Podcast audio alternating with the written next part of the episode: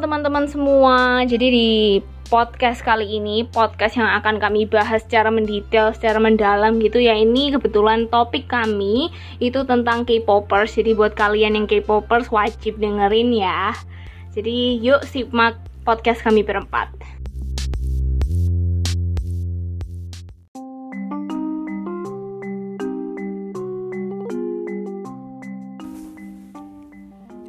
Jadi nih yang pertama kita bakalan ngebahas tentang apa itu fanatisme dan fanatik K-pop.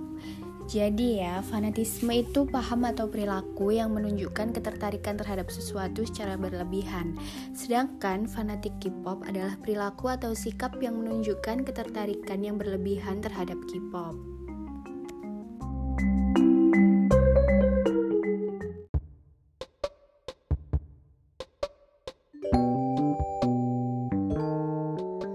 Selanjutnya aku bakalan ngasih tahu ke kalian nih gimana sih ciri-ciri orang yang fanatik sama K-pop. Nah, biasanya orang yang fanatik sama K-pop ini bakalan ngoleksi semua item yang berhubungan dengan idol mereka. Kayak semisal nih yang paling gampang yaitu foto. Mereka bakalan ngoleksi foto-foto idol mereka dan biasanya dijadiin wallpaper di HP mereka atau bisa juga dicetak lalu fotonya disimpan di belakang case HP nih. Atau bisa juga mereka biasanya dipajang di kamar mereka. Atau bahkan ada tuh biasanya yang beli poster gede terus tuh dipajang ditempel di dinding kamar gitu biar bisa liatin idol mereka tiap malam gitu sambil senyum-senyum sendiri gitu ya kan. Nah, biasanya mereka juga aktif nih di sosial media buat dapetin update terbaru dari idol mereka. Terus biasanya mereka juga udah punya fandom sendiri nih sesuai dengan idol mereka masing-masing.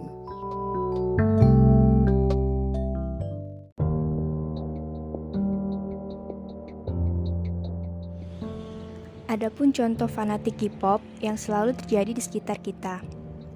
Biasanya nih, teman-teman kita atau bahkan kakak atau di kita yang fans sama K-pop idol. Nah, pastinya kan mereka mempunyai kebiasaan kan ya, seperti kalau lagi kumpul-kumpul seperti santai atau lagi ngobrol, pasti yang dibahas itu tentang idolanya. Nah, selain itu, mereka para fans K-pop pasti selalu update sama berita-berita tentang idolanya, baju yang suka dipakai sama idolanya, aksesorisnya, albumnya, dan masih banyak yang lain. Bahkan ya, ada yang bela-belain buat belajar bahasa Korea, biar mereka bisa memahami semua lagu yang dibawakan oleh idolanya. Keren kan mereka para fans fanatik K-pop? Gimana nih? Pasti salah satu dari kalian ada yang fans sama fanatik K-pop kan?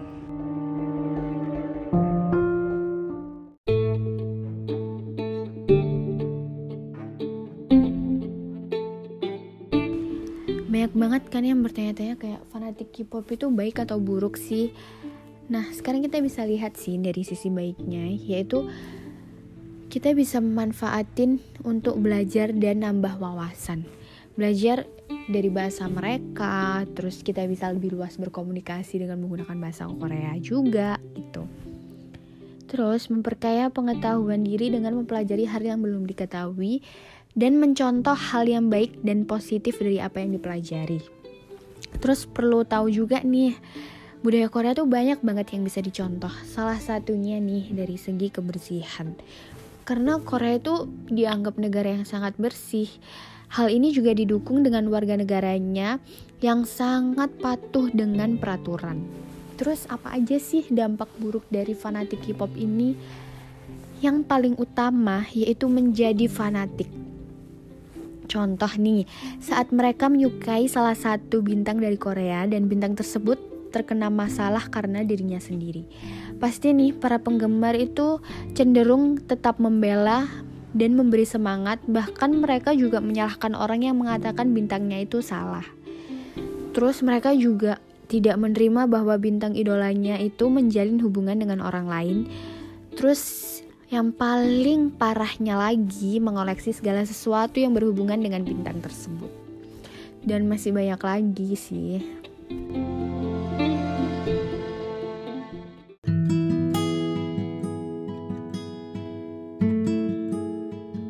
Ada contoh ekstrim di Korea tentang fans yang fanatik banget dengan K-pop dan sumbernya ini aku dapat dari detik.com yang beritanya ini rilis tepat tahun 2019 yang lalu.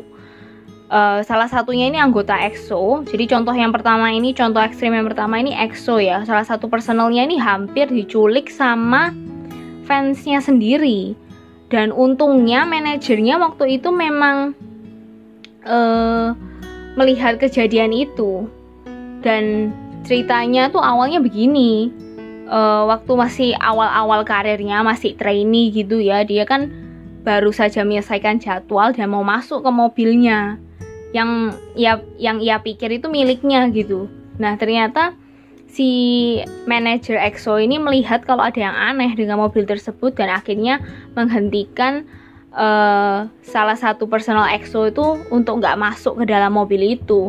Lalu untuk contoh ekstrim yang kedua itu Kim Hee Chul. Kim Hee Chul uh, salah satu personel personil Super Junior dan ini hampir mengalami kecelakaan karena fansnya, fans fanatiknya. Waktu itu ia sedang mengendarai mobil ketika seorang fansnya mengikuti mobilnya karena nggak pengen diikutin, akhirnya Hijul pun ngebut dan mencari jalan pintas untuk melarikan diri.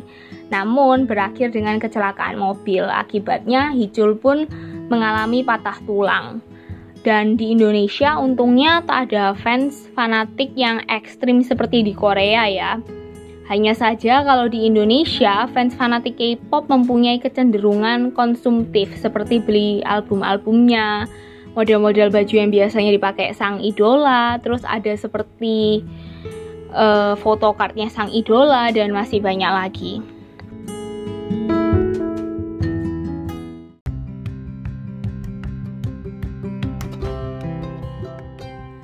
Dampak fanatik terhadap K-pop. Hmm, sebenarnya dampak fanatik terhadap K-pop ini nggak selalu negatif ya ada juga kok dampak positifnya, seperti misalnya kalian jadi punya teman-teman baru. Nah, jadi kalian bisa nambah relasi kalian tuh. Lalu kalian juga bisa belajar bahasa baru, yaitu bahasa Korea. Karena kan tiap hari kalian dengerin lagunya tuh. Nah, dari sana kalian bisa belajar bahasa baru, bahasa Korea tersebut. Nah, tapi fanatisme terhadap K-pop ini juga bakalan berubah jadi negatif apabila kalian menjadi fans yang berlebihan, benar-benar terobsesi akan idol kalian gitu loh. Bahkan nih, ada fans yang sampai rela buat ngelakuin hal-hal yang nekat, lalu menjelek-jelekan idol yang lain. Nah, karena kalian ngerasa bahwa idol kalian tuh yang terbaik gitu. Nah, hal-hal kayak gitu tuh harus kita hindari ya. Jangan sampai kita jadi fans yang seperti itu. Karena sejatinya segala sesuatu yang berlebihan itu nggak baik hasilnya. So, jadilah fans yang sewajarnya aja dan bisa membawa pengaruh yang positif bagi sekitar kita, serta tidak merugikan orang lain, oke? Okay?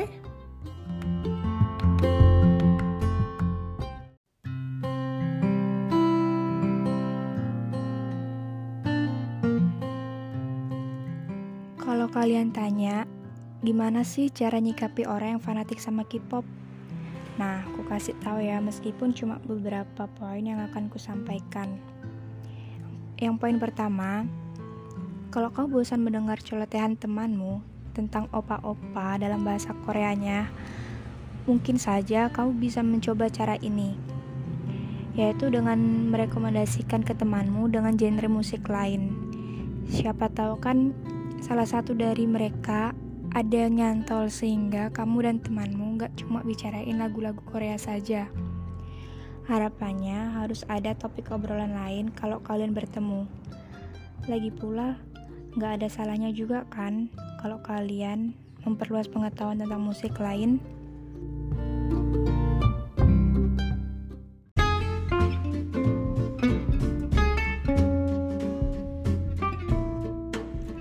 Poin kedua, kamu bisa bicarain baik-baik kok kalau kamu emang gak suka.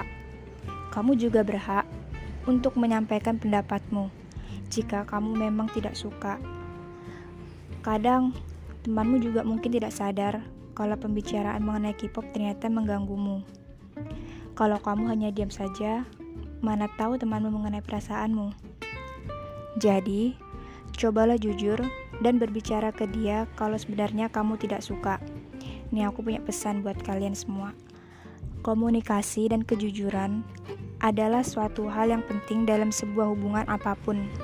Tapi, pastikan bicaranya dengan baik-baik ya. Karena kalau kalian bicara dengan emosi, itu bukanlah solusi yang tepat bagi sebuah hubungan.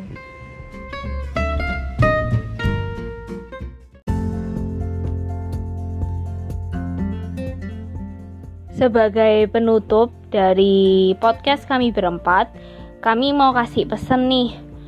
Mengidolakan seseorang itu bukan sesuatu yang salah, asalkan tidak berlebihan dan jangan sampai memprioritaskan idolamu itu dengan berpikir idolaku yang paling hebat, selalu nomor satu, paling benar. Nah, berpikiran seperti itu berarti udah tergolong fanatik ya. Jadi buat kalian yang ngefans dengan K-pop jangan sampai seperti itu ya. Sekian podcast dari kami berempat. Saya Michelle, Ani, Safa, dan Skolastika. Terima kasih. thank you